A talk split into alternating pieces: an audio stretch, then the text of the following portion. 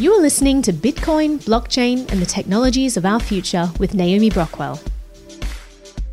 I'm joined here by Craig Sellers. He is a veteran blockchain technologist in the space. He is the founder of Tether, co-founder of Block V, co-founder of Vatomic. He is the chief technologist of the Omni Foundation. Thank you so much for chatting with me, Craig. Absolute pleasure to be here. I wanted to chat about some of these different projects that you're working on, mm. Block V, Vatomic in particular, mm. and this thing called a Vatom. So let's start with that. What is a Vatom? What is a Vatom? So um, I was working with Reeve Collins, the C E O of Tether.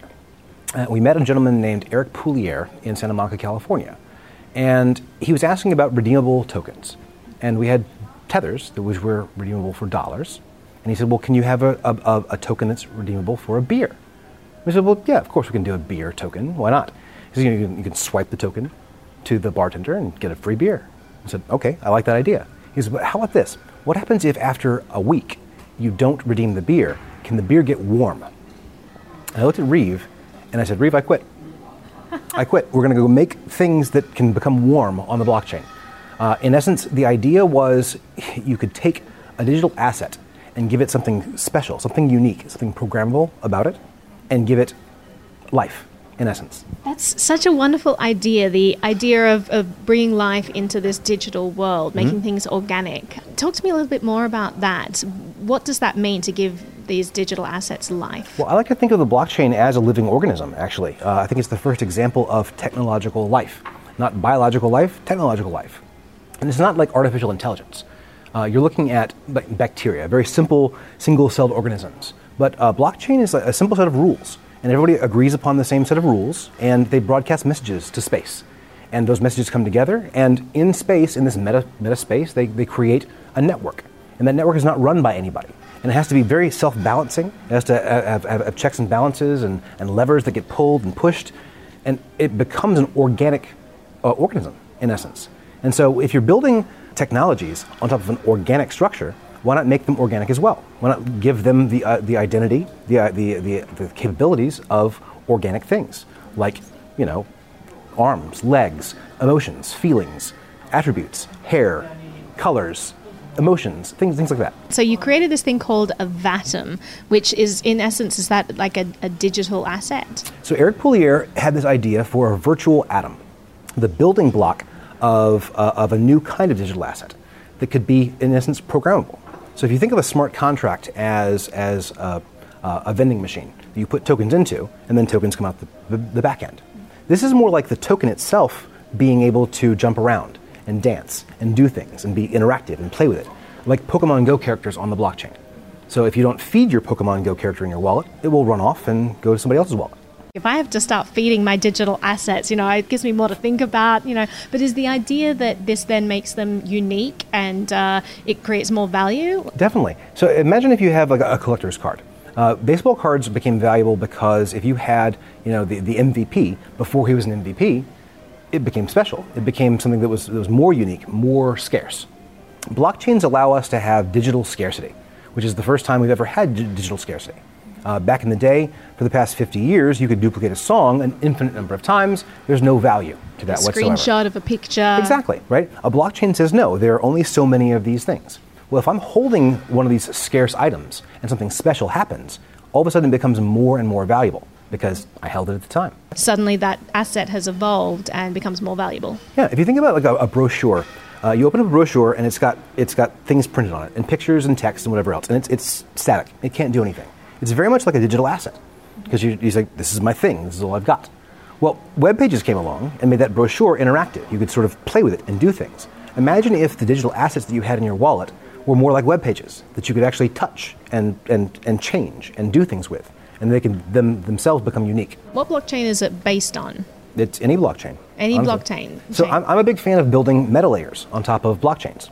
So we started with Mastercoin, uh, which was, is now called Omni, uh, which lives on top of the Bitcoin blockchain. Mm-hmm. We've got uh, forks being done for Litecoin and other blockchains as well. Uh, Ethereum, E O S, there's a variety of blockchains that can build meta layers on top. And it's sort of adding extra capabilities uh, beyond what the blockchain itself provides, which is extra metadata about what your asset is. In this instance, you're, you're asking the, the, the browser or the person who's actually interacting with the object to look somewhere else and say, tell me about this object. What is special about me? And some server somewhere can say, oh, this is a Pokemon Go character, and his hair is green, and he's hungry right now. Or you can record that information to the blockchain itself, if the blockchain can handle that kind of information. But it doesn't matter how you, how you do it, just, yeah. you have lots of options. Who is your target for Vatomic, Vatoms, Block V? I, is this going to be a consumer product, or is this something that businesses would want to integrate into uh, their merchandise so that they can, you know, at a Taylor Swift concert, she might sell these cards, uh, digital assets? So I'm a fan of, of standards and making things that are, that are accessible to anyone.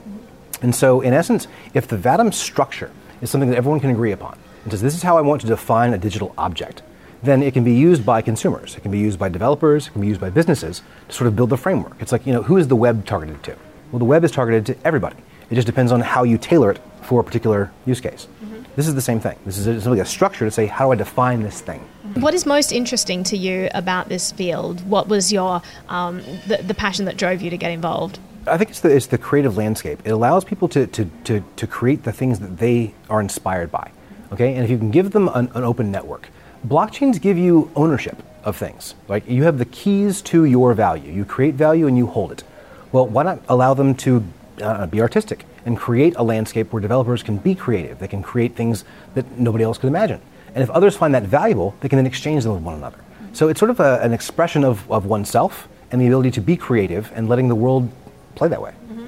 So I downloaded uh, the app mm-hmm. uh, the last D ten E conference that we were at, and um, and I had a play around, and it, it's really interesting. You've got like geo mapping happening there, and you can go mm-hmm. to places and pick up objects and things. Well, there are digital objects all around us right now, and we can't see them, mm-hmm. right? Because we're not wearing the goggles or the you know we're not looking through our phones, et cetera. Uh, once a digital object has a location, G P S coordinates basically, it can exist on this table. We just can't see it unless we have the right device to look at it. Well, on this table can be something that uh, uh, an issuer decided to say, I want to make a bottle of Coke. Mm-hmm. And so I've got a bottle of Coke sitting right here. If I wear my proper glasses, I've got them there. I can interact with that. It's almost like gamifying the real world. Right. So is your ultimate aim to uh, create this augmented reality type world where we can interact with this digital landscape that people can create uh, through Block V? I think that would be fun.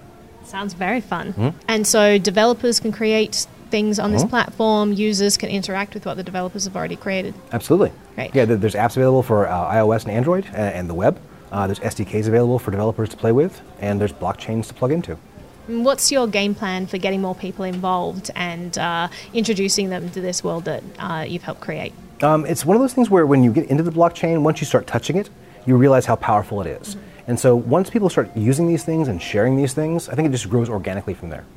If I wanted to create a game uh, that used these digital objects, can I do this on your platform? Absolutely. Yeah. And any any game provider out there has objects already. Like if you think of like World of Warcraft has swords and things that are there. Uh, you've got Call of Duty has you know guns. Mm-hmm. Well, those things are objects. They're digital objects. They can be exchanged with one another on an open network. Well, why not let them be portable on a blockchain? And now all of a sudden you've got assets everywhere. I'm excited about the public being able to interact with this mm-hmm. and it growing as an ecosystem. It's uh, it seems like a cool space.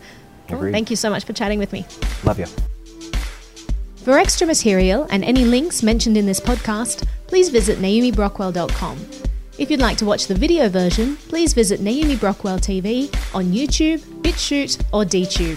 Thanks so much for listening to this episode of Bitcoin, Blockchain and the Technologies of Our Future.